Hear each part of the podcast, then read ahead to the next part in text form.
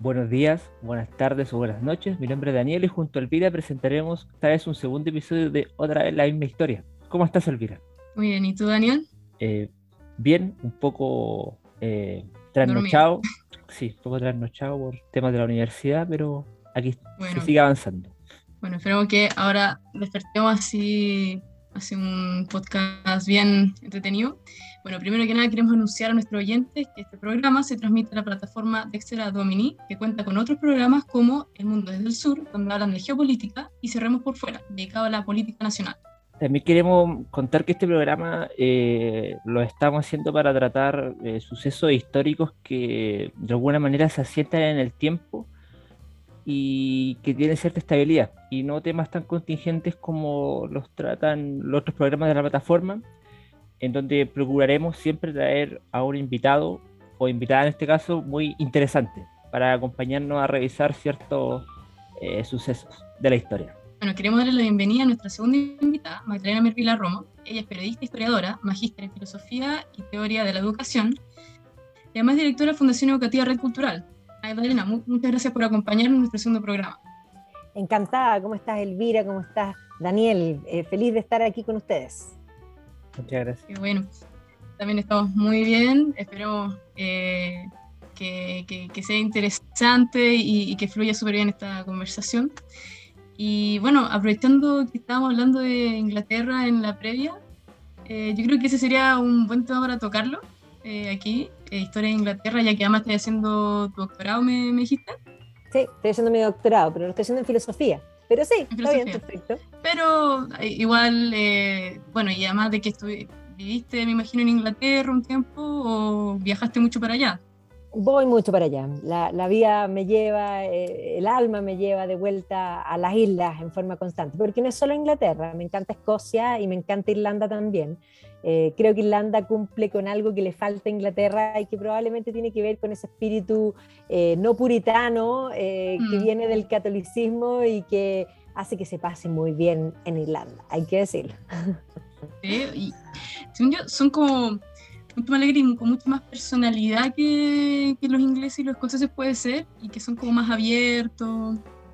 Eh, a ver, son todos simpáticos, lo que pasa es que hay que decir que la reforma y, y la visión eh, permeada por el calvinismo tiene un sentimiento de culpa muy particular, o sea, el calvinismo considera que el ser humano es lo peor que puede existir y, li- y literalmente prohíbe todo.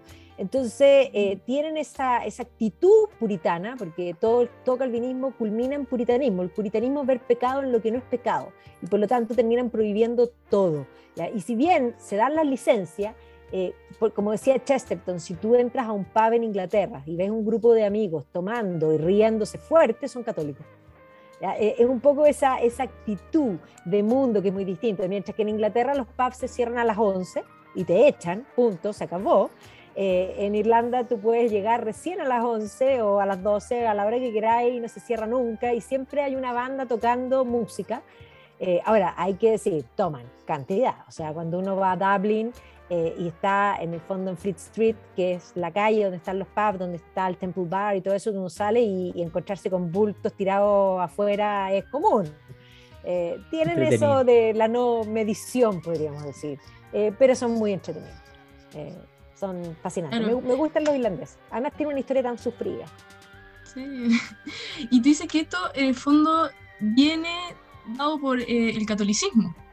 O sea, eh, que, sin duda, que... más que por el... Por el es que, a ver, la Iglesia Católica cree, porque entendamos que cuando uno habla de la cristiandad en Occidente, mm. la cristiandad era una. Y era una hasta que se produce la Reforma.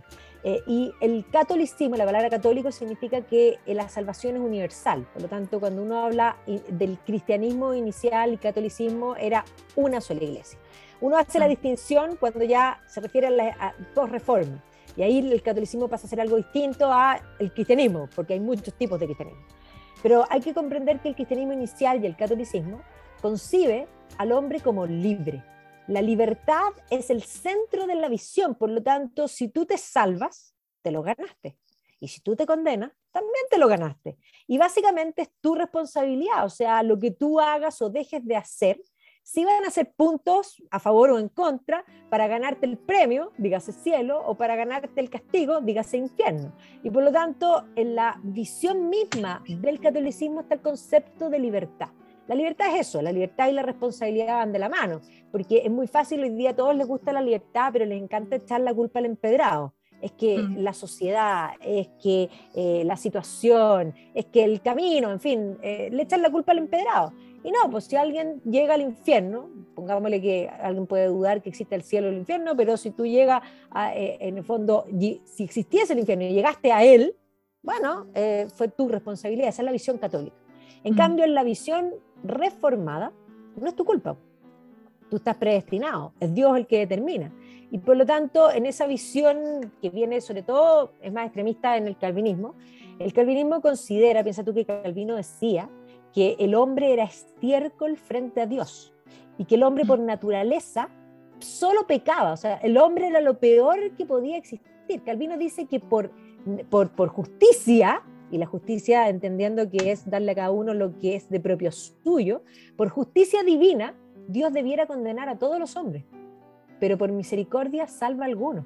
Entonces, en esa visión, como el hombre ofende a Dios, los calvinistas terminan reglamentando la vida del hombre. Para que no peque, está prohibido A, B, C, D, E. Entonces, los calvinistas, si tú pensáis, cuando viene la reforma, los calvinistas son los más radicales. Toda la gente dice, ah, es que la Inquisición, la Inquisición en toda su historia mató mucho menos gente que los calvinistas. Los calvinistas tenían estas casas de brujas que era una cosa espantosa, porque además todo estaba prohibido. Estaba prohibido en los colores. O sea, los calvinistas se visten de negro, con unos cuellitos blancos así bien cerrados. La mujer per se es pecaminosa porque incita al pecado. Y por eso eran todas brujas.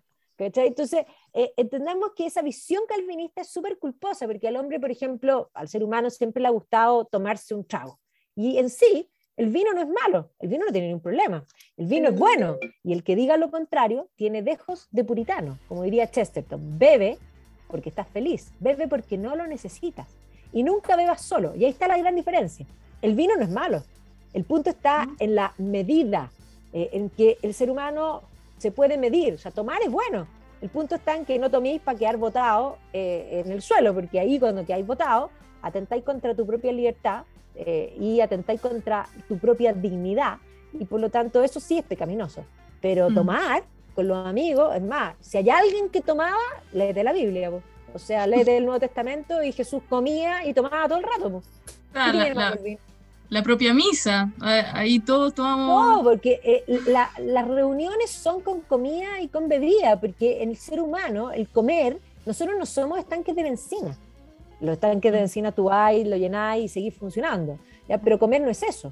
Comer significa sentarse en torno a una mesa y hacer vida humana. La vida humana es, está en la conversación, la palabra, como decía San Agustín, y por lo tanto la palabra se da en ese lugar de distanciamiento, de conexión, y la conexión se da con un aperitivo. Tú invitas a tu amigo en tu casa y te sentás así nomás. No, pues vaya a buscar algo. ¿Y qué ponemos de aperitivo? El aperitivo es más importante que muchas otras cosas, igual que la comida. O sea, tú no vayas a recibir a tu amigo como, y bueno, y, y abrir el refrigerador y no hay nada. No, pues. Mm. Se preocupa de, de, de recibirlo, de tener la galletita, el quesito, ¿cachai? Y, y, y no somos, insisto, no somos estanques de benzina. O sea, tratamos de comer algo rico, ¿ya? ¿Y por qué en el fondo uno se hace un trago? Bueno, porque entretenido, un trago que a lo mejor pueden ser distintos, en fin. Eso es parte de la vida humana. Y eso es algo que la reforma, la, la visión reformada, eh, puritana, el puritanismo, porque entendamos que hay puritanos también católicos, ojo, porque el puritanismo, mm. que todos los calvinistas son puritanos, pero hay puritanos en todas las religiones, incluso el catolicismo, porque no todo es pecado. Lo que es pecado es el exceso, no mm. la mesura. Entonces, Magdalena, viendo este cristianismo que está, o por lo menos... Eh, se impregnó en, en el carácter, por ejemplo, irlandés, imagino yo en su momento, el escocés, el inglés, también eh, imagino el galés. Cuando llega el cristianismo a, a, a las islas, ¿cómo es que resulta ese choque entre lo cristiano y lo pagano? Al final, todo lo que eran los celtas, los pictos, todos todo, eh, esos pueblos, porque al final... ¿Qué se guarda de, de, de esos antiguos pueblos? Que, que si tuvo un sincretismo, al final, un secretismo religioso, qué es lo que se guarda, qué es lo que no, fue difícil. Se guarda muchísimo. A ver, primero hay que decir que el cristianismo a las islas llega por dos vías. Uno, hay que comprender que dentro de las islas, cuando ya que estábamos hablando de las islas en general, Irlanda, Escocia, Inglaterra, consideramos Gales también, pero está dentro de la isla, pero Gales también el país de Gales, eh, Roma entró, conquistó Britania, ¿ya? Pero no conquistó, o sea, conquistó Inglaterra y Gales. Entonces Gales e Inglaterra fueron romanizados, por lo tanto el cristianismo llegó por la vía romana inicialmente a esa parte de la isla. Los romanos no conquistaron, porque no pudieron, Escocia. Los escoceses les ganaron eh, en Mosgrapius a los, eh, los pictos en ese entonces, porque no eran escoceses, porque todavía no habían llegado los scots, eran los pictos. Eh, van a detener en el fondo a, eh, a los romanos, y aunque la novena legión llegó un poco más allá, varios de esos no volvieron, ¿ya? Y por lo tanto los escoceses hasta el día de hoy dicen que la formación de Escocia es una mezcla entre pictos, gaélicos, que son los scots que vienen de Irlanda, eh, y romanos, ojo, ¿ya? Y vikingos, por supuesto, ¿ya? Vikingos, esos van a llegar después, ¿ya? Pero eso es la, la mezcla en el fondo de, de Escocia. Y a Irlanda los romanos decidieron no ir, la llamaban Hibernia, o sea, ya les había costado Escocia, y Irlanda miraron el clima y dijeron ya, esta isla tiene un clima funesto, la del lado es aún peor, no vayamos, y decidieron no ir. Los romanos eran súper prácticos. O sea, los romanos cuando llegaron al norte y los escoceses les ganaron, o sea, los pictos les ganaron, construyeron un muro, hasta aquí, y establecieron el límite del imperio, el muro de Adriano, exactamente. ¿Ya? Eh, y obviamente que esa, ahí entró un cristianismo romano.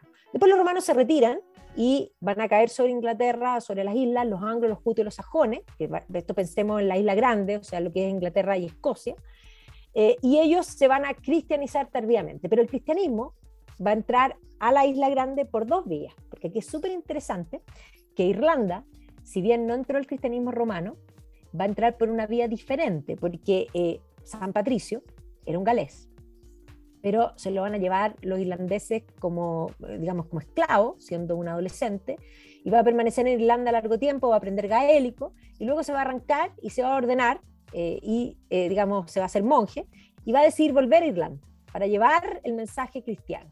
Y por lo tanto Patricio gesta y forma Irlanda.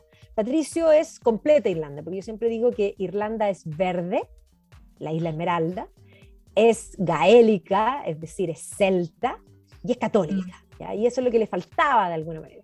Y lo que hace Patricio, porque ya hablaba gaélico, entendía lo que era este mundo, es llevar el mensaje cristiano con una dimensión que hoy día lo podríamos decir tal vez hasta ecológica, o sea, de hecho tomando el trébol, va a explicar la Trinidad, ¿ya? Y de alguna manera entendiendo eh, el ethos del mundo celta, va a ir generando este sincretismo. Si uno piensa, los dos patronos de Irlanda son Patricio y son Santa Brígida, pero Bridget era una diosa pagana, ¿ya? Entonces él va a ir tomando, bueno, todas las cosas, el sincretismo que se va a ir dando entre los pueblos anteriores, esto no solamente en Irlanda, y el catolicismo que va a ir entrando, generalmente toman las instancias paganas y las va haciendo cristianas. O sea, si uno piensa el veinticinco de diciembre, que es el día que nosotros celebramos la Navidad, es una fiesta pagana inicialmente, ¿ya? Que se transforma, eh, y al transformarse no quiere decir que sea una mula, ya, no, no una mula, simplemente se establece un día para celebrar un algo que es importante en un día que era importante y que es más fácil vaciar una significación por otra. Ahora, Irlanda va a tomar una vía propia, porque Patricio va a convertir súper rápido, porque Patricio va a hacer alianza con los líderes, podríamos decir, porque todas estas culturas, si uno piensa en el mundo celta, es una cultura que podríamos definir, voy a usar el término celta escocés, para que entendamos, eh, el, se organizan grupos familiares ampliados. El término celta escocés es clanes, ¿ya? Y cada clan es un átomo, digamos, separado, donde es un grupo familiar ampliado, donde el jefe es el mejor guerrero. Entonces pensemos en Irlanda, que estaba llena de jefes, que tenían estos grupos, y lo que hace Patricio es aliarse con estos jefes. Y por lo tanto, de esos distintos grupos, varios se van a empezar a convertir al cristianismo. Entonces, de los seguidores de Patricio, van a fundar estas comunidades. Patricio va a inventar una cosa súper importante para el cristianismo todo, no solo para Irlanda, y eso es el monacato. O sea, Patricio va a inventar los monasterios, los monasterios de comunidades de, digamos, personas entregadas a Dios, viviendo todos juntos en comunidad de autosubsistencia. Y esto lo va a ir estableciendo por Irlanda. Y uno de sus seguidores, que es San Columbano, va a, que era del clan de los O'Neill, que es un clan súper importante, va a cruzar, porque si tú miras Irlanda arriba, tiene como islita y se pega con las Hébridas escocesas, o sea, las islas de Escocia abajo, eh, navegando es como si fuera lo mismo, que pasáis de una isla en otra. Bueno, él va a pasar y se va a instalar en una isla que se llama Aiona, y ahí va a establecer una comunidad, y desde ahí va a empezar a predicar el cristianismo. Y por la acción de San Columbano, que era un seguidor de San Patricio, los pictos se van a convertir al catolicismo. Y seguidor de Columbano, Adrian, se va a instalar en Northumbria y va a establecer lo que hoy día es Lindisfarne, que es uno de los lugares, Holy Island, como se llama, un lugar santo, súper importante y que además es súper emblemático porque hoy día lo tenemos en la cabeza, porque ahí es donde llegaron el primer ataque de los vikingos. Ragnar Lodbrok va a llegar a atacar ese monasterio, ese es el primer ataque de los vikingos. Entonces, y de ahí va a entrar desde el norte la vía celta. Y por otra parte, la recristianización va a venir por el sur, van a mandar a, desde Roma a San Agustín de Kent, que no es San Agustín de Hipona, San Agustín de Kent, y va a iniciar la conversión por la vía romana. Entonces, el cristianismo va a venir por los dos lados, pero el cristianismo celta, de hecho la gente no tiene en la retina que en la Edad Media temprana, siempre uno piensa la alta Edad Media, siglo doce, siglo trece, momentos de gran intelectualidad.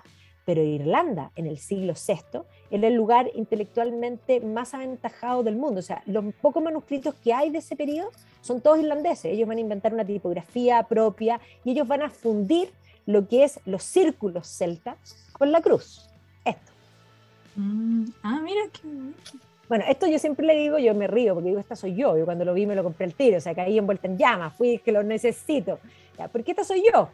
Yo soy católica, apostólica romana, pero soy inmensamente pagana, por lo tanto aquí, porque yo amo a los celtas, amo a los vikingos, o sea, son totalmente míos, y esta soy yo, po.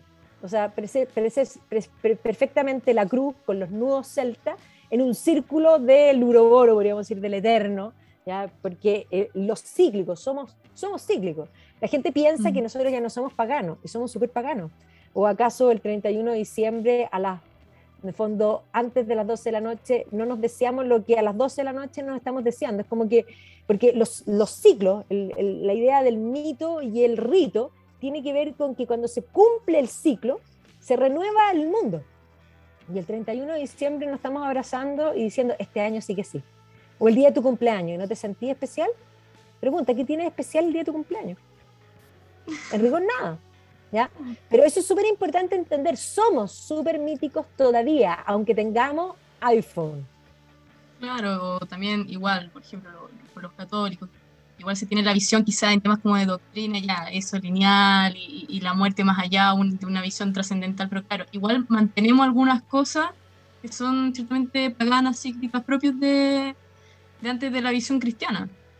Obvio, pero además completa, porque tú tenés que pensar que los celtas creían, Eh, el, el, y muchos pueblos, digamos, no solo los celtas, la vida después de la vida, eh, y es más, todo, toda cultura que entierra magníficamente a sus muertos es porque no celebra la muerte, celebra la vida, y porque mm. cree que hay una vida después de la vida, y básicamente el cristianismo trae también esa idea y completa muchas de las falencias que tenían esas visiones, entonces enganchan súper bien, eh, y enganchan fácilmente.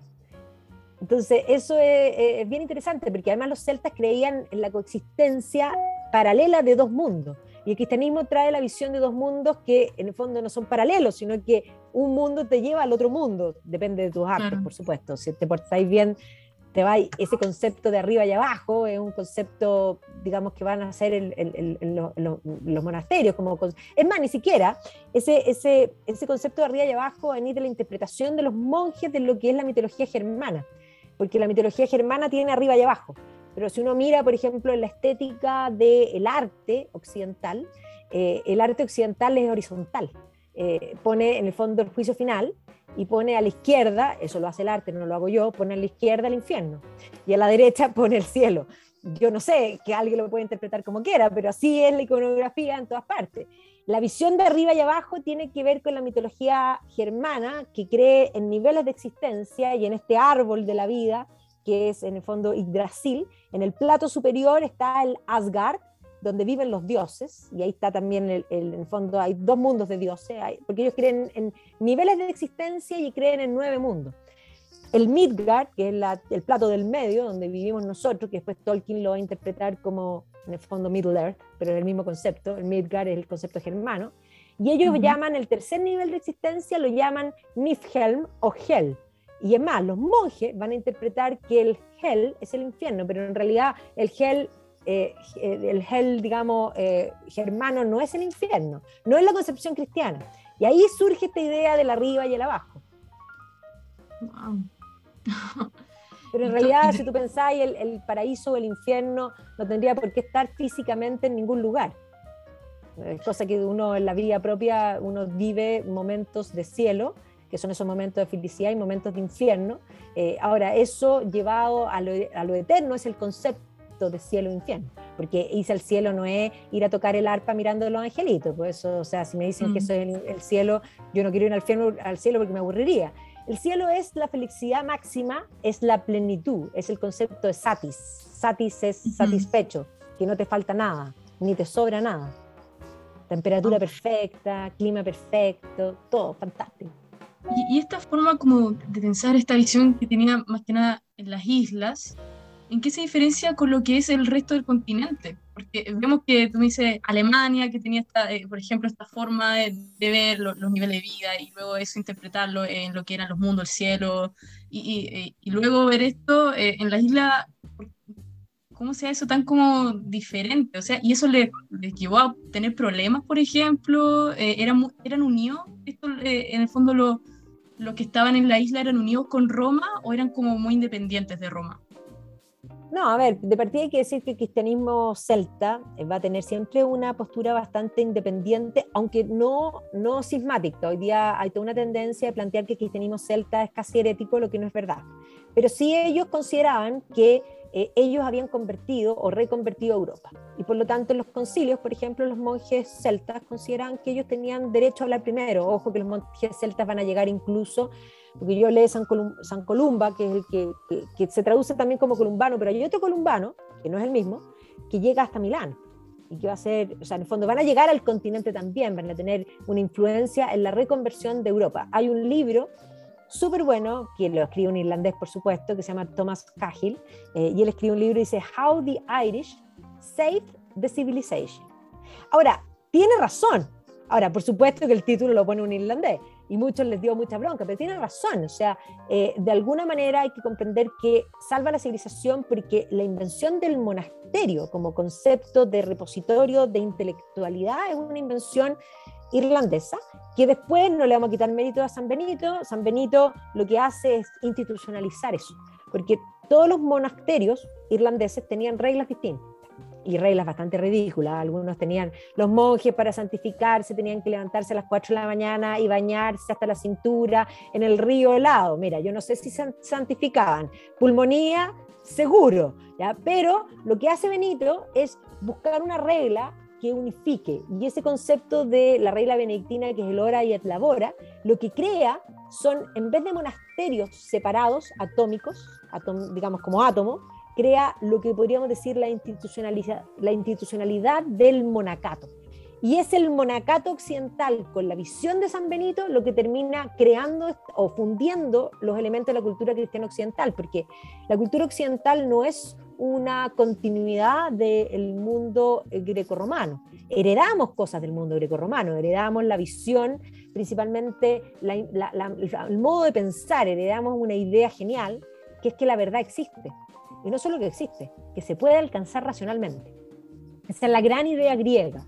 Uno puede agregarle la representación de, en religión, de la figura humana, una serie de, de, de cosas que son más estéticas, pero en visión de fondo es esa gran idea griega, esa pregunta de los griegos de qué compone el ser de las cosas, ¿ya? Y que termina Parménides diciendo el ser, ¿ya? Y que básicamente concibe este concepto que es en el fondo la esencia de las cosas, y que com- se completa cuando llega, porque este, esta visión del mundo grecorromano, esta forma de pensar, se combina con la estructura social, jurídica del mundo de los germanos. Los germanos sí aportaron y tienen una cultura, pero no sabían ni leer ni escribir, pero eso no quiere decir que no hay cultura, porque el mundo hoy día piensa que si tú no lees y escribes no tienes cultura, lo cual es totalmente falso.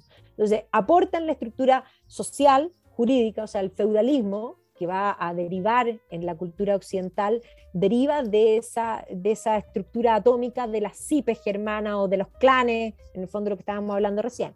Y por último, la visión de mundo del cristianismo. Y ahí se completa esta idea. La verdad existe, se llama Dios, y se puede alcanzar por dos vías, por la fe y la razón que caminan juntas. Y ahí el monacato es el que hace así como podríamos decir, imagínate que esto es una juguera, y echamos la forma de pensar en el fondo griega, echamos la estructura social, jurídica de los germanos, el derecho a la costumbre, echamos la visión de mundo del cristianismo, apretamos el botón en los monasterios y surge Occidente.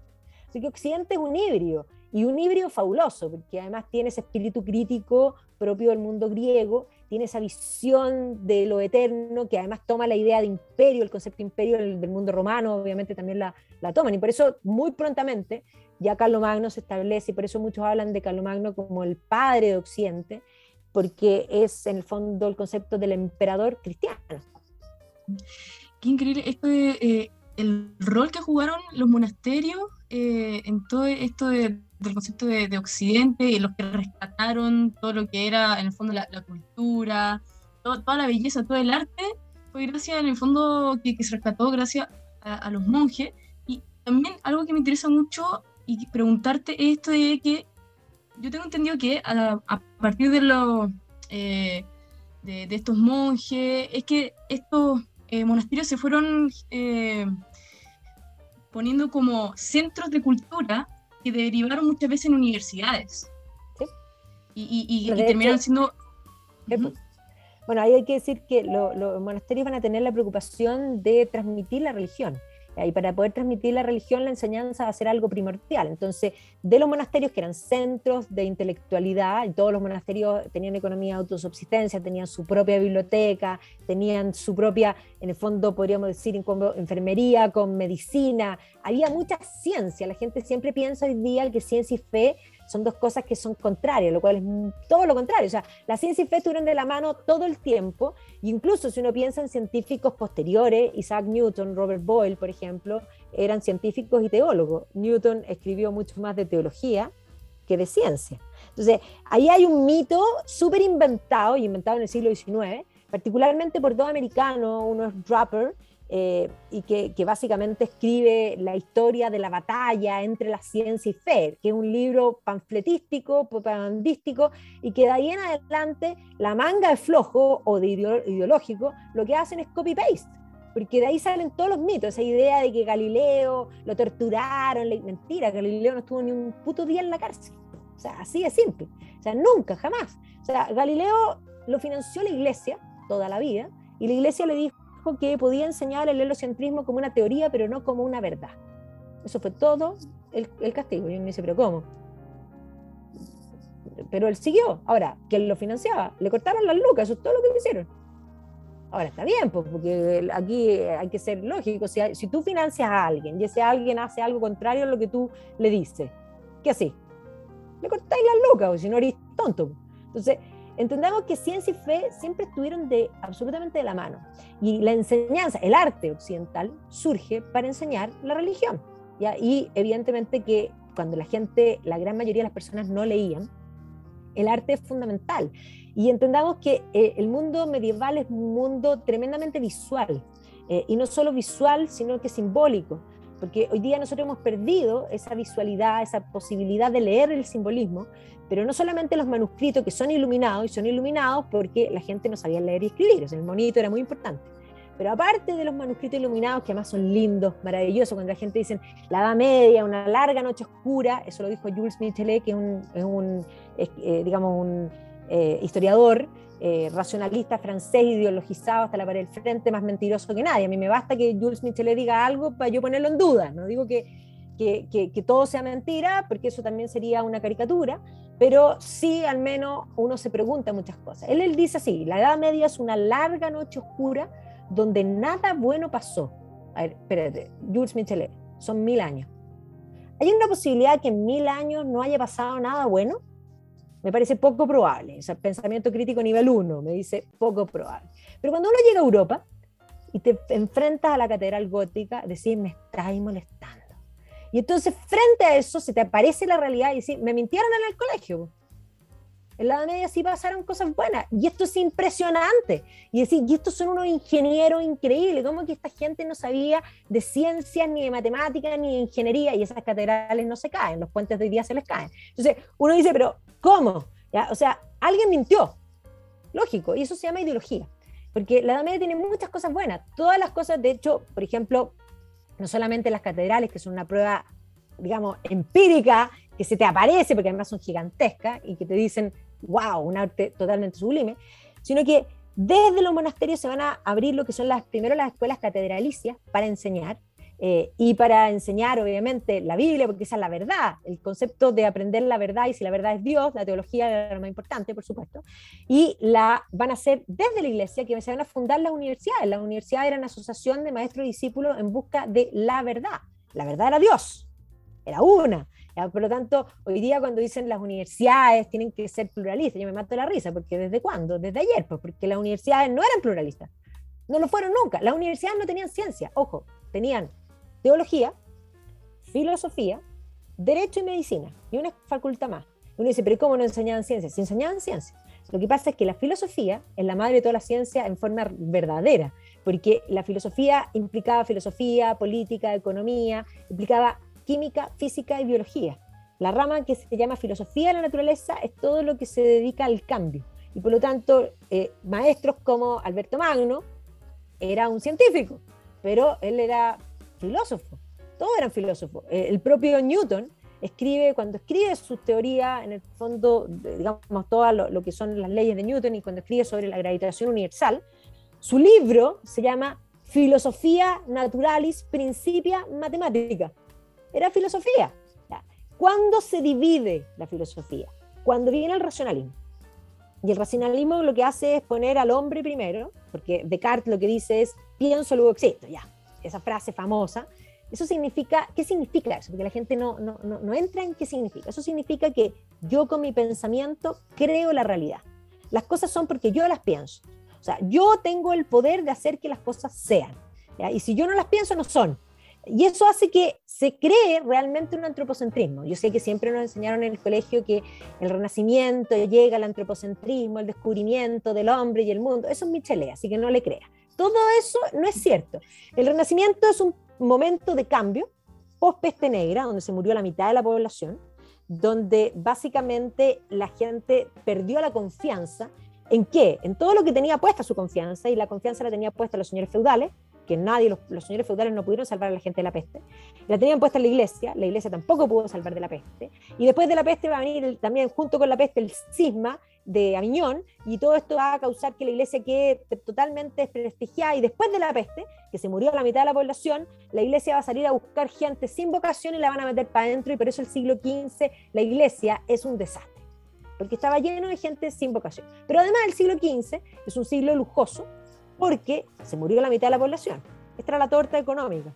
Si se murió la mitad de la población, el pedazo de torta que le toca a cada uno es más grande, ¿ya? Y por lo tanto, además, con esta sensación de que me voy a morir, la gente se combina en dos cosas: plata disponible, dinero disponible, y gente dispuesta a gastar.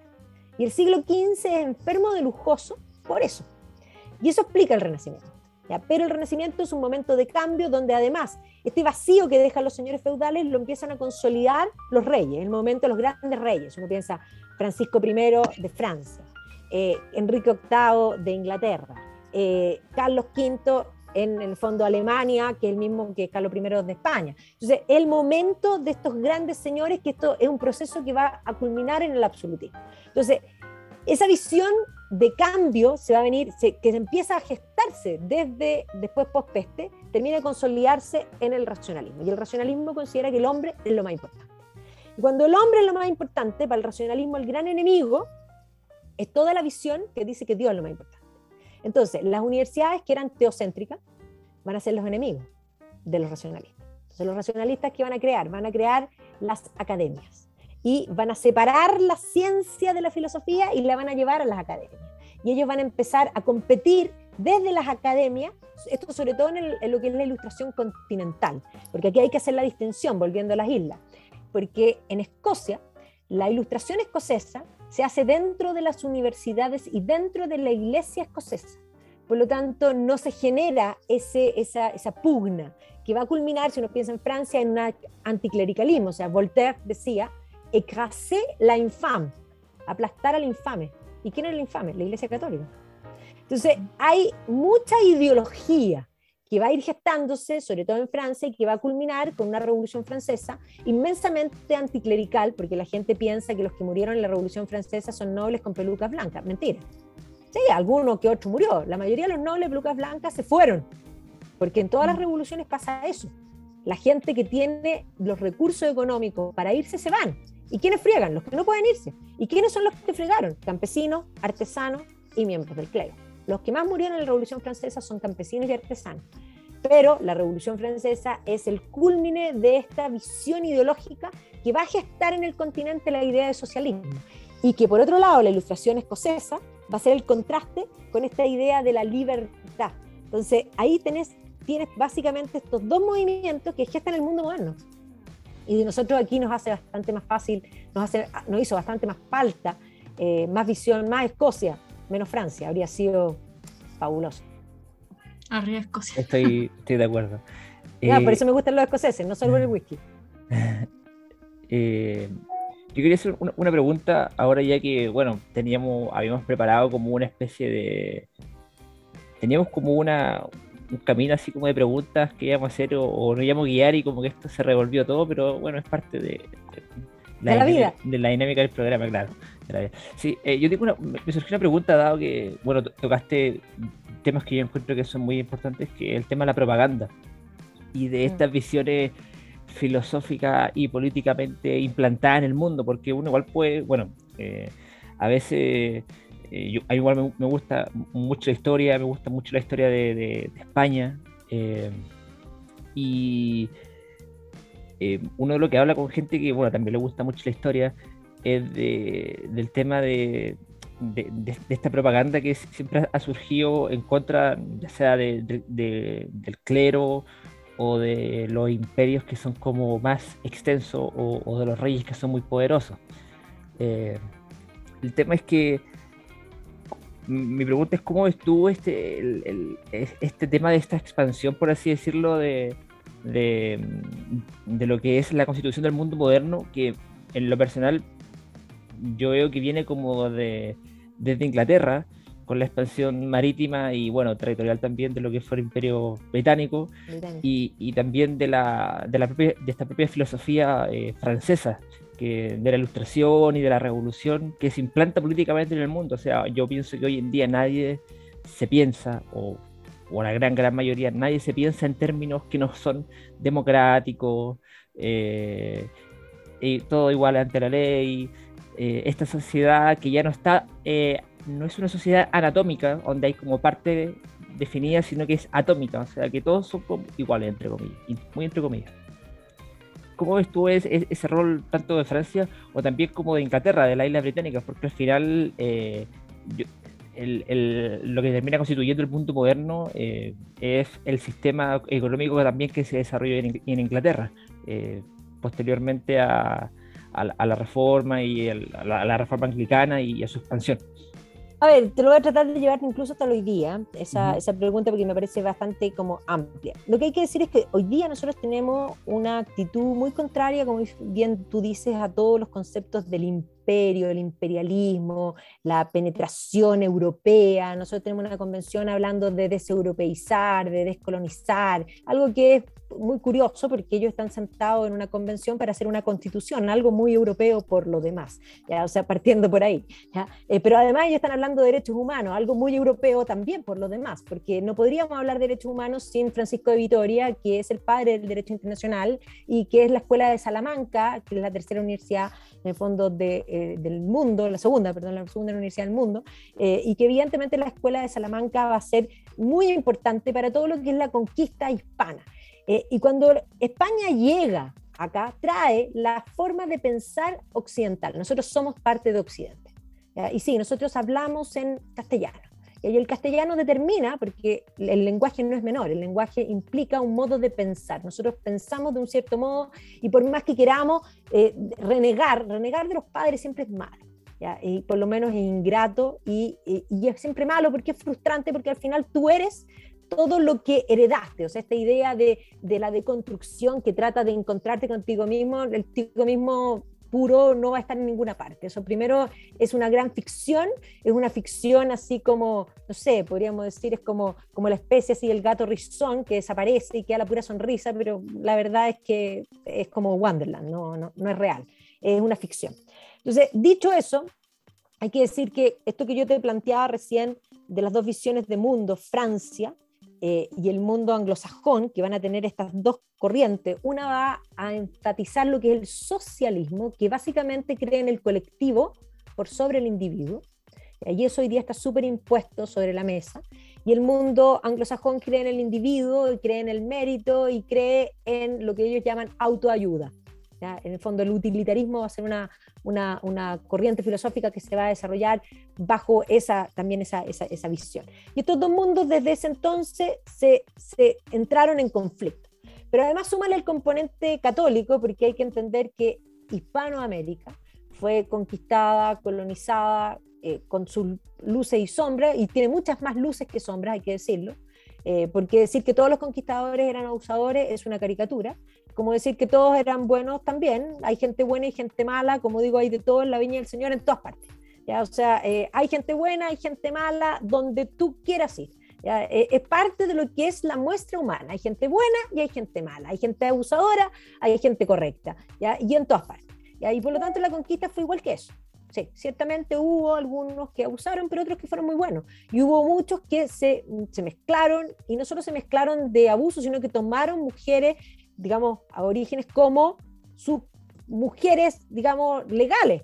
O sea, hay una intención, y la, las leyes de India están ahí para demostrar que había una preocupación estatal súper importante para proteger a, en el fondo, los nativos de las Indias, así lo llamaban, porque bueno, quedó como las Indias, porque el pobre Colón juró que llegó a la India, y después cuando se dieron cuenta que no era la India, ya era muy complicado, y son las Indias Occidentales, punto, y después las Indias Orientales. Entonces, hay que tener en cuenta que todas las intenciones políticas francesas que van en contra también, porque aquí también hay que entender que hay mucho de política europea, eh, porque por ejemplo cuando se produce la guerra en el fondo de, de sucesión española, los distintos poderes fácticos se van a meter y estos van a tomar partido, y por lo tanto venir a molestar a Latinoamérica, eh, eh, y ahí viene la palabra, Latinoamérica. ¿De dónde viene esa palabra? Es una invención francesa. ¿Para qué? Para venir a molestar a, los, a Hispanoamérica. Ellos querían meter, ganar, y eso en esa época, la batalla cultural, y lo hicieron. Todos los próceres de la independencia eran jacobinos, es decir, habían abrazado las ideas de la Revolución Francesa, se habían comprado el colectivismo y lo trajeron para acá, ¿ya? Y eso lo, lo impostaron acá, ¿ya? Eh, mientras que, podríamos decir, en contraste, el mundo anglosajón, Estados Unidos, Eh, si uno piensa en Nueva Zelanda, Australia, todo lo que es el mundo anglosajón, eh, va a tomar la idea más individualista, ¿ya? Tanto que les gusta decir que Nueva Zelanda es socialista, de socialista no es socialista, es, o sea, uno mira el índice Fraser de libertad económica, nosotros hoy día estamos veintisiete, y todos los países con que queremos compararnos están arriba de nosotros. O sea, lo están haciendo al revés de cómo lo quieren hacer acá, pero quieren parecerse a ellos haciendo todo lo contrario. Entonces, eh, ese libro que yo te dije de eh, la Ilustración Escocesa muestra precisamente cómo estas ideas del individuo, de la libertad, son las que se plasman en la independencia eh, americana. O sea, Witherspoon era uno de los eh, de la Ilustración Escocesa, iba a ser uno de los Founding Fathers, que firma el, digamos, la, la declaración inicial de la independencia, y así suma y sigue. O sea, esa, esa, esa visión de mundo son agua y aceite que quedan sobre la mesa. Eh, y hasta el día de hoy, hoy día tenemos precisamente eso mismo, tenemos una visión que cree en el colectivo. Tú dices, la democracia es la prima, sí, la democracia, la igualdad ante la ley, eso es lo que se había ganado, pero eso es lo que se está perdiendo, porque hoy día no hay igualdad ante la ley, hoy día están tratando de pasar a llevar la igualdad ante la ley, hay algunos que tienen más derechos que otros, por el hecho de ser minorías de un tipo u otro, como dice la misma Teresa Maravich, habla de víctima y puntos. Mientras más víctimas y puntos tienes, más derechos tienes, por sobre el resto, y eso no es igualdad ante la ley. Eso es todo lo contrario, eso es romper la democracia. Cuando tú tienes una democracia y la gente elige, y después le metes la mano a la urna y estableces que los pueblos originarios tienen, en el fondo, piensa tú que los diecisiete convencionales tienen casi los mismos votos que la Marcela Cubillo. ¿Eso es democrático? Eso es totalitario. Eso es súper totalitario. Entonces hoy día hablan de democracia, hablan de extender la democracia, pero en el fondo es terminar con la igualdad ante la ley. Hay personas más importantes que otras, hay unos que tienen más peso que otros, hay unos que tienen más derecho a conseguir trabajo que otros, y el mérito vale callampa.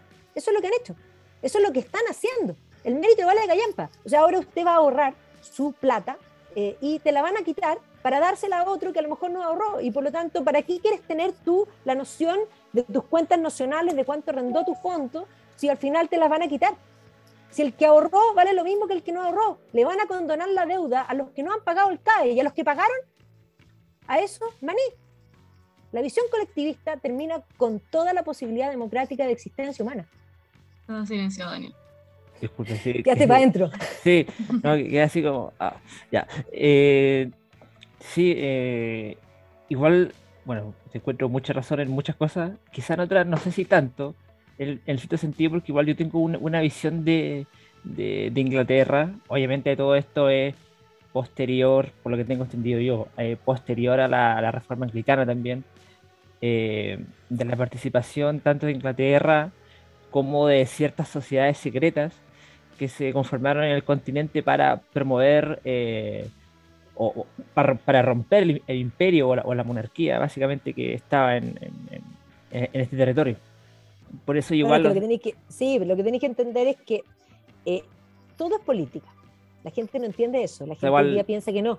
Y poder Todo también. Es política. Ya, por eso. Poli- ¿Pero qué es la política? La política es la ciencia de cómo obtener y mantener el poder, básicamente. ¿Ya? Y siempre en la política unos quieren, unos tienen el poder, y los que no tienen el poder quieren, buscan las ideas para reemplazar una élite por otra. Estas son las revoluciones.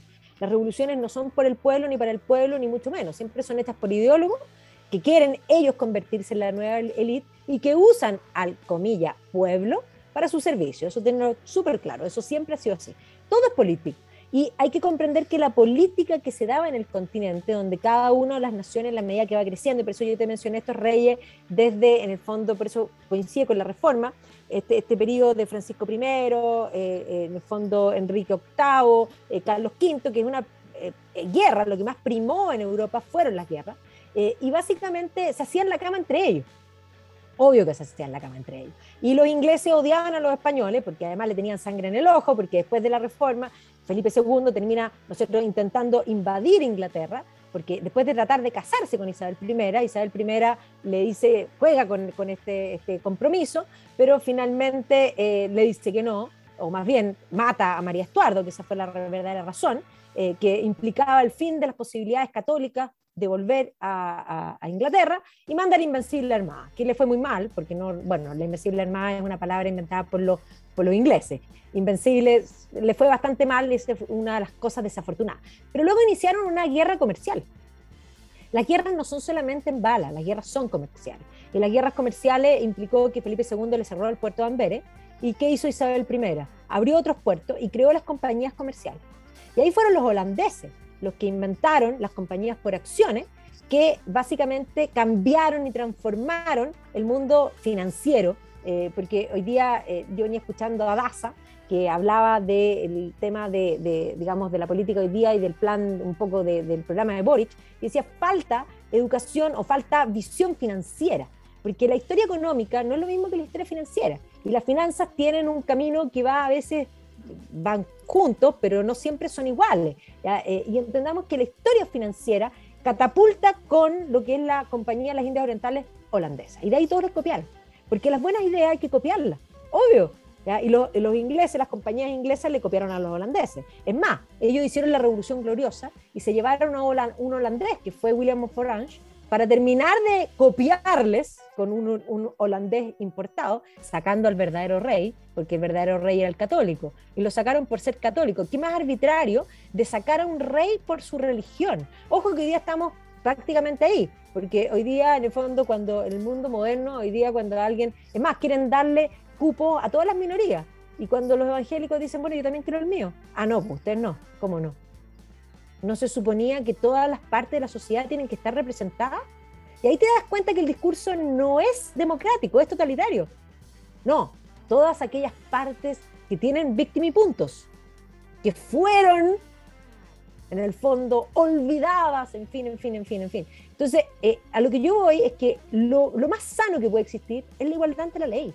Y la igualdad ante la ley no supone distinción ni de raza, ni de segmento socioeconómico, y ciertamente alguien podrá decir, bueno, es que la igualdad ante la ley no existe porque alguien poderoso consigue, bueno, es que eso es lo que no puede pasar, eso es lo que hay que mejorar. O sea, si tú veís el mundo americano, anda un, un, a un delito de cuello y corbata, ¿cómo termina? Preso, obvio. Ya, ahora, ojo, que aquí el relato ha construido que todos los que cometen delito y todos los que cometen abuso son necesariamente los de cuello y corbata. No, aquí el, el, el concepto está generalizado. ¿Has visto cuando alguien, en el fondo, eh, eh, aquí en Chile se celebra el vivo? Todo el tiempo. Por lo tanto, tenemos una cultura que es inmensamente, podríamos decir en ese sentido, eh, corrupta, súper corrupta. Eh, en el fondo, es que me colé y no me pillaron. Ay, que eres choro. No, pues, es que tenemos esa cosa que, que va de lo chico y que se manifiesta en lo chico, y en la medida que uno crece, eh, se manifiesta en lo grande también. Tenemos un país muy mediocre, un país que celebra, y ahí hay un punto, y ahí también con la mentalidad de lo que estamos hablando. Este es un país que celebra la pyme, pero cuando la pyme crece, ahora es malo. O sea, es la contradicción. Bueno, eso, estamos fritos. Es que con, el, con la mentalidad que tenemos, estamos condenados a recibir lo que merecemos, que es terrible. Pero este país, o sea, además, yo el otro día un, un amigo me dice, no, que no hay futuro. Y yo también creo que hay poco futuro, a menos que, yo no, yo no, no soy determinista, que cambiemos la mentalidad y eduquemos a la gente con la visión de, la, de lo importante del esfuerzo individual. Pero yo una vez apliqué socialismo en un curso, yo la embarré. ¿Qué hice? Hice una prueba, todos se decían socialistas, fantástico, hice la prueba, y prorrateé las notas, pues les puse todas las mismas notas. Los mateos estaban indignados, los flojos estaban felices. Pero para la segunda prueba, los mateos no estudiaron tanto porque sabía que yo iba a prorratear las notas. Y cuando prorrateé las notas ya no les alcanzó. Hice tres pruebas con las mismas condiciones. Y al final no les alcanzaron las notas. Después les puse las verdaderas notas. Los mateos reclamaron, porque, porque usted no dijo, entonces yo me habría esforzado. Bueno, es que tal y cual, acabas de aprender la mejor lección. El socialismo condena el esfuerzo. Y el que se, y todo esto y supone que tú vas a repartir, vas a cobrar más impuestos y que nadie va a hacer nada. Si a mí me van a cobrar más impuestos, yo dejo de trabajar, trabajo menos, pues. ¿Por qué voy a trabajar más para que me saquen más? Trabajo menos, pues. Y si trabajo menos, produzco menos. Y si produzco menos, hay menos que repartir. Eso es el desde. Supongamos que hay otro que considera que va a trabajar en negro. También recaudan menos. Y hay otro que dice, me voy. Entonces, la visión supone que vamos a subir los impuestos y que todos van a pagar felices. ¿Es eso verdad? Obvio que no. Que las personas defienden lo propio, porque la propiedad privada es algo intrínseco al ser humano, que muestra y valora tu propio esfuerzo. Cuando uno ahorra y se compra algo, ¿cómo se siente? Orgulloso. Yo me acuerdo, yo era D J cuando estaba más chica que ustedes, y yo ahorraba para comprarme los equipos. Y ahorraba, ahorraba, ahorraba, y cuando me compraba los equipos me sentía chocha. ¿Por qué? Porque ese era el fruto de mi esfuerzo, y de mi esfuerzo que yo trabajé desde segundo medio, toda la vida. Soy sub, siempre me ha gustado trabajar, porque creo que trabajar muestra tus distintas capacidades. He trabajado en cosas muy distintas. Fui D J, sí, fui instructora de aeróbica, yo siempre tuve mis platas, pero mis platas siempre ahorré. Ahorré para proyectos que quería hacer otras cosas. Y ese ahorro era fruto de mi propio esfuerzo, porque yo no puedo Eh, usufructuar mi propio esfuerzo. Es una gran pregunta. Aquí todos condenan el lucro, y ese es el gran problema de este país. El lucro es lo más justo que puede existir. Lo injusto es que alguien trabaje y que otro te lo quite. Lo que hoy día nosotros estamos implantando es una nueva esclavitud, donde las personas que pagan los impuestos, porque tenemos un país muy desigual, estoy de acuerdo, pero muy desigual porque hay un dieciocho por ciento que paga impuestos y todo el resto no paga impuesto global complementario. Sí, pagan I V A, pero no pagan global complementario. complementario. ¿Pretendemos que ese dieciocho por ciento mantenga todo el resto? ¿No será eso totalmente injusto? Por supuesto que es injusto. Ahora, eso no quiere decir que yo no diga que no existan los impuestos. Deben existir, pero ya que existen los impuestos, lo más inmoral que puede existir es que el Estado malgaste un solo peso, porque ningún peso que tiene el Estado le es propio. Se lo quitó a alguien, se lo robó a alguien, porque robo es quitarle a alguien algo que es suyo sin su consentimiento. Nadie sin una pistola aquí pagaría los impuestos. Entonces, es un robo. Todo impuesto es un robo como concepto. Pero podemos consensuar que son necesarios. Pero si son necesarios, que el Estado los gaste en lo perfecto y en lo preciso.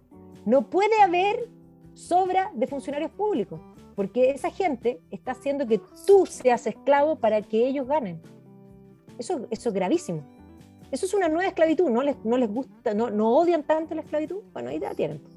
La historia te enseña mucho. Tú empiezas a comparar y a darte cuenta que el presente... Yo, yo siempre digo una frase que es súper importante. Que no entiende el pasado, que no conoce el pasado, no entiende el presente y no proyecta el futuro. Esto que estamos viviendo hoy día ha pasado otras veces. Y ha pasado de otro modo, pero hay cosas que se pueden comparar y hay lecciones que aprender. El ser humano que no conoce la historia está condenado a repetir los errores de la historia una y otra vez. Y tú, o sea... Claro, en el fondo, pero ¿tú crees que de, puede haber como un equilibrio? Porque al final tampoco se puede caer en un individualismo total. No, o sea... no, por eso yo dije, tienen que haber impuestos, sí. Pero lo que no puede haber es malgasto público. O sea, si piensas mm. tú que si una empresa malgasta, quiebra. Pero cuando el Estado malgasta, no quiebra, te cobran más. ¿Cómo va a ser eso posible? Mm. O sea, el, a lo que yo voy, yo entiendo que los impuestos tienen que existir. Yo no estoy diciendo que no existan, eso no lo he dicho. ¿Ya? Pero hay que tener en cuenta de que lo gratis no existe. Todo lo paga usted. Lo paga o en el minuto, pensemos ahora que Boric ofrece eh, transporte gratis. Ya, de acuerdo, usted no va a pagar el pasaje cuando se suba a la micro, pero lo va a pagar igual, lo va a pagar en impuestos, porque lo pagas antes o lo pagas después. Pero lo pagas igual. Y lo que la gente no entiende es que lo pagas igual. La gente cree en lo gratis. Lo gratis no existe, no hay nada gratis. Entonces, eso es lo que hay que tener en cuenta. Ya que no hay nada gratis, porque es el, el, el tema de la economía es que los, las necesidades son infinitas y los recursos son escasos. Entonces, ya que no hay nada gratis, tenemos que usar bien los recursos. Y para usar bien los recursos, y sobre todo cuando los recursos no son... Imagínate que tú trabajas en una empresa y te entregan una caja chica. ¿Qué tienes que hacer tú con esa caja chica? Rendirla, ¿no es cierto? Tienes que rendirla, entregar las boletas y mostrar en qué gastaste. Bueno, eso es lo que no hace el Estado. El Estado tiene montones de programas mal evaluados por la ciudadanía, sin embargo, siguen funcionando porque hay funcionarios que viven de, ese, de, de esos programas. Eso no puede ser. ¿Me entiendes lo que voy? Eso es lo que no puede ser. Porque la plata ajena hay que rendirla peso a peso. La plata propia, si tu problema, si tú ganas tu plata y querés quebrar, hacerlo mal, quiebra. Las consecuencias las tenés inmediatas, pero en el Estado, cuando lo hacen mal, no quiebran. Le meten más plata. ¿Y cómo le meten más plata? Quitándosela a la gente. Eso es lo que es inmoral. Eso es inmoral. Claro. Daniel, ¿cómo andamos con el tiempo para poder hacer una pregunta más? Que, eh, dale, dale. Sí, dale, sí. ¿Eh? sí. Parece que lo que pasa es que a partir de lo que tú dijiste, esto de que todo es política, al fin, al fin y al cabo. Entonces, por ejemplo, volviendo al tema de historia y, y de Inglaterra, por ejemplo, eh, el tema del jacobismo, que al final sí. Uno piensa, ya, tú dijiste, sacaron a... al rey solamente por, por su religión. Es católico, sí. Es católico. Al final, ¿era solamente por una cosa religiosa o el hecho no. de que fuera la religión también era algo, había un trasfondo realmente político al final? O sea, ¿cómo, cómo se da esto? Porque no ya, pasa solamente te... porque era católico, porque ah, no. el jacobinismo fue apoyado por la monarquía española, por las franceses, sí. por, los, eh, por los Highlanders, los, sí, los, los escoceses, los sí. Highlands, entonces... Por Jamie Fraser. Sí, entonces fue como... Tiene que haber algo más ahí, no solamente sí. algo religioso. Es religioso y es político. Religión y política también han estado siempre unidas. Quien no lo entiende así, siempre ha sido así. Y ojo, que hoy día también. Y me dice, pero ¿cómo la religión hoy día no pesa nada? Al momento. No la religión eh, que nosotros tenemos en la mente como la religiosa. Pero entendamos que el marxismo es una nueva religión. Y es una religión laica que opera solo al nivel de la fe, porque la razón no hace caso, porque cuando uno ve los datos y mira para atrás, ellos corrigen la anomalía en forma constante, por eso son súper fanáticos y súper creyentes. ¿Ya? Son, más creyentes operan, que son más creyentes que los católicos de todas maneras. Entonces, religión y política han estado siempre de la mano. Y entendamos que cuando uno piensa en la religión establecida, el catolicismo, eh, hay que comprender que dentro de la política, en la historia, La, la, la iglesia sí era un agente político también. La iglesia es humana, humana, humana, humana y divina. Pero esa humanidad se manifiesta políticamente. O sea, cuando uno llega, no sé, a Aviñón y ve el edificio gigantesco, todo eso habla. ¿Y habla a quién? A los que no leen. O sea, la grandeza de las catedrales tiene que ver con algo político también. O sea, es la forma de expresión política. Entonces, religión y política siempre han estado de la mano. Y, y ojo que, por ejemplo, ya que mencioné estos tres reyes, te mencioné a Francisco primero, Carlos quinto y, y Enrique octavo, eh, ellos peleaban en un momento en que, por una parte, se produce la reforma. O sea, Carlos quinto estaba peleando con la reforma en Alemania, tratando de unir a los reyes contra la reforma, pero es el momento en que los turcos invaden. Entonces, el gran enemigo era el turco. Entonces, la visión de Carlos quinto era unirlos a todos contra el turco. Pero Francisco primero odiaba tanto a Carlos quinto, personalmente y políticamente, que se alió, terminó haciendo alianza con Solimán el Magnífico. Se alió con el turco. El rey era católico, francés, y salió con el turco. Eso se llama política. Si tú piensas que eh, Hitler salió con Stalin, mm. y era, supuestamente uno eran anticomunistas, los dos eran socialistas, porque eran socialistas, los dos son socialistas, los dos son estatistas, solo que unos son nacionalistas y los otros eran internacionales, pero eran grandes enemigos. Pero cuando viene el momento en, de invadir Polonia, y Ribbentrop le ofrece a Molotov un acuerdo, le dice, mira, mi jefe va a invadir Polonia, te ofrezco un acuerdo, la mitad de Polonia para ustedes, la mitad para nosotros. ¿Qué dijo Stalin? Cerrado, vamos, listo. ¿Ya? Y salieron. Eso es política. Cuando tú los ves acá que se han vuelto en las chaquetas, es lo mismo. Lo que pasa es que no, no entienden la historia. Los políticos, los buenos políticos, siempre han sido esos que van navegando. Y por eso yo siempre, a mí ahora me llamaron para pa ofrecerme cargos políticos, y les dije, por ningún motivo. Pero ¿cómo? Yo soy una persona de muchas convicciones. Yo, la política me mataría. ¿Y por qué me mataría? Porque yo digo lo que pienso y no cambio mi postura. Y en política tú necesitas negociar y transar. Eso es parte del arte de la política. Yo soy muy mala política. Tienes que vender. Por eso, yo no me puedo vender. Yo no, no, no, no, no podría obedecer el canon de un, de un partido. De partido partamos por eso. O sea, yo no pertenezco a un partido político porque no podría. Porque no, no, no puedo soportar en mi vida ni siquiera tener jefe. Punto. No, mi, yo, mi único, mi, mi único, digamos, alianza en la vida es mi matrimonio, que somos partners. Y sí, transamos, hay que transar mucho en el matrimonio para que funcione, por supuesto. Pero eso es una decisión personal en la vida. Pero en el resto de las cosas, que alguien me venga a manduquear, que es lo que yo tengo que decir, que es lo que yo tengo que hacer. He visto ahora cuando les dicen, tiene que cambiar su opinión. ¿Por qué tiene que cambiar su opinión?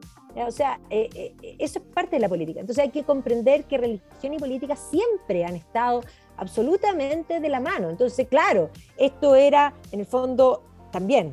Eh, en el momento en que sacan a Jacobo, ya para pa, pa, pa irte al punto, eh, hay que comprender que eh, el momento en que sacan a Jacobo es un momento que viene, las guerras de religión en Inglaterra son mucho más largas que en otros lugares, ojo que en varios lugares también van a ser largas, pero efectivamente en Inglaterra dura más tiempo, porque hay que comprender que no solamente las persecuciones de, Isabel, de, de Enrique octavo, de Isabel primera contra los católicos, pongamos a María Tudor también persiguiendo a los protestantes de entre medio, después Isabel persiguiendo a los católicos, pero esto se va a mantener en el tiempo. La guerra civil inglesa es una guerra que es política y es religiosa.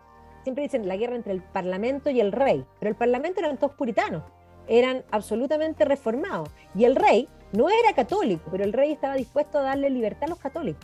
Eso era todo lo que quería hacer Carlos primero, y eso le costó la guerra civil y la cabeza.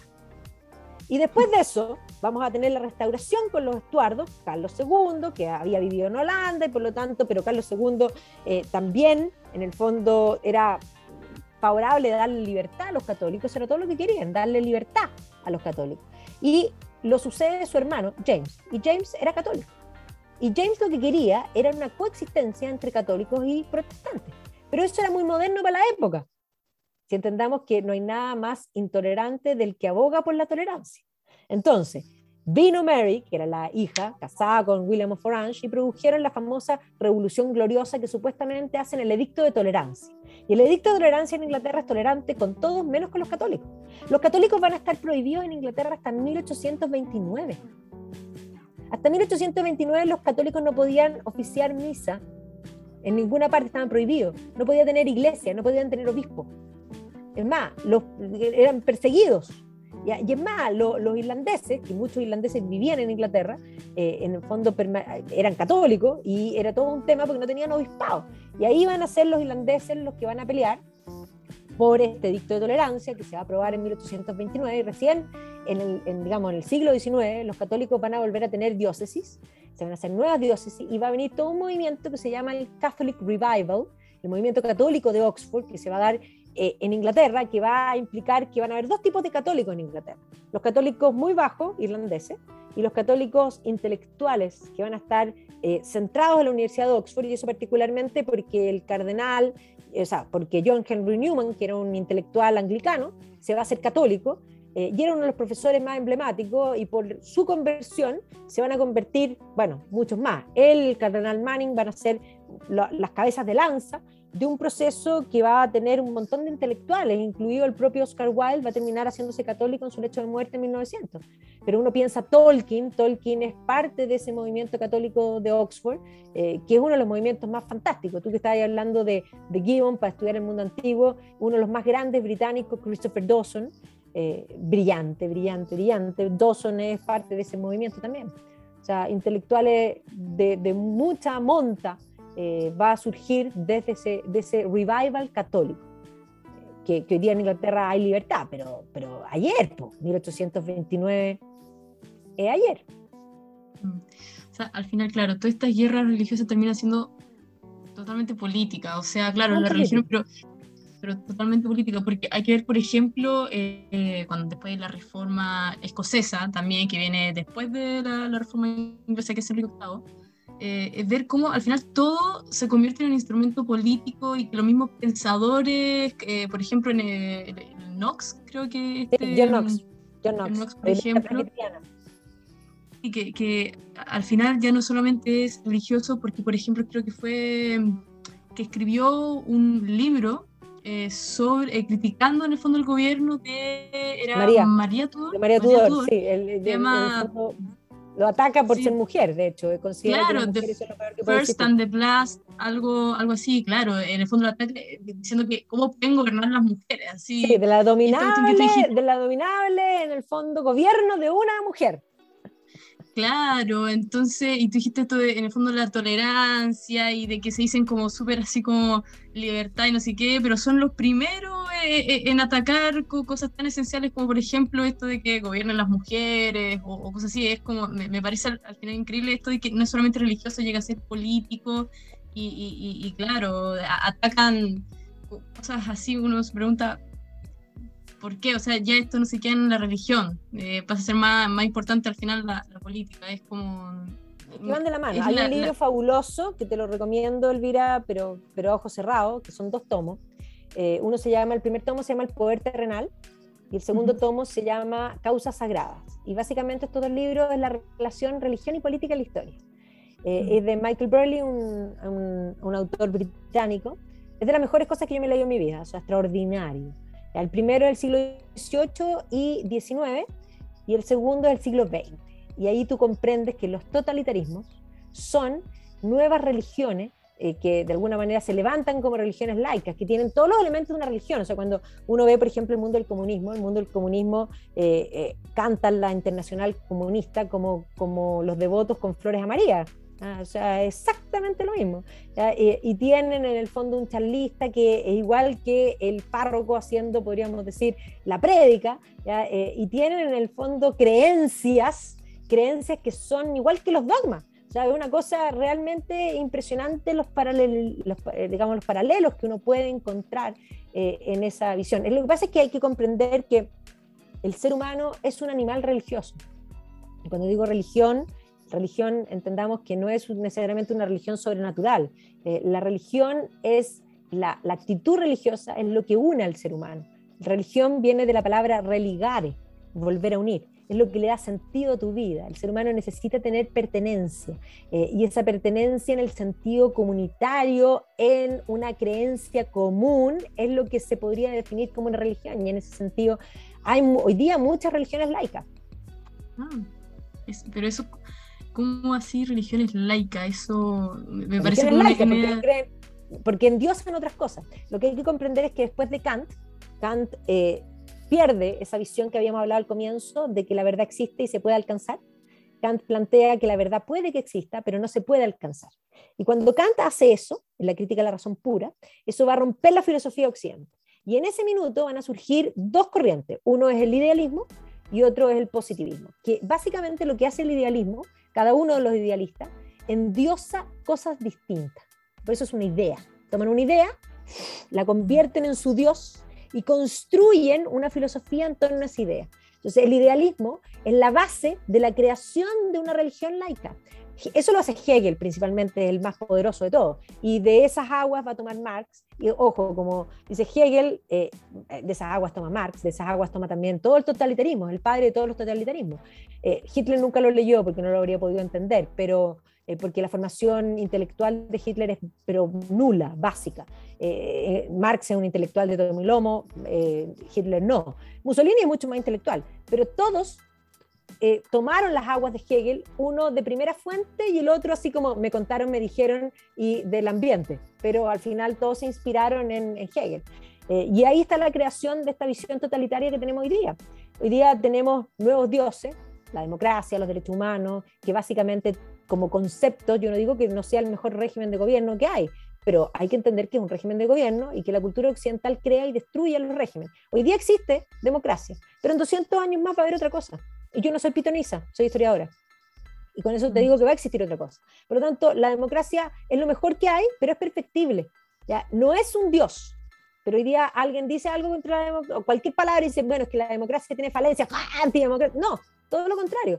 Es más, los derechos humanos también. ¿Cómo va a ser posible que la definición de derechos humanos sea tan totalitaria que sean solamente los agentes del Estado? No, los derechos humanos es defender los derechos de las personas únicas y irrepetibles. El primer gran derecho es el derecho a la vida, ¿ya? Y ahí uno empieza a preguntarse que por qué los que defienden los derechos humanos son los primeros en levantar la bandera de pro aborto. Ahí tú dices, hay una disonancia cognitiva no menor. Entonces, ahí hay montones de preguntas, porque la visión es una visión totalitaria, de una instrumentalización de los conceptos. Por eso es súper importante a veces cuando uno discute con alguien, decir, espérate un momento, a ver, defíneme. Porque las personas a veces estamos hablando de la misma palabra, pero no estamos, estamos pensando en cosas distintas. Incluso la palabra amor, uno dice amor. La palabra amor también tiene múltiples concepciones. Porque cuando Cristo dice, yo soy amor, no se refiere a lo mismo que cuando los Beatles dicen, all you need is love. ¿O sí? No. No es lo mismo. Y la palabra es la misma. Entonces, por eso es tan importante definir. Nosotros hoy día vivimos en un mundo que dice muchas cosas y define muy poco. O sea, si tú pensás cuando venían todos los movimientos y decían, educación de calidad, ya, defíneme calidad. Nunca nadie definió calidad.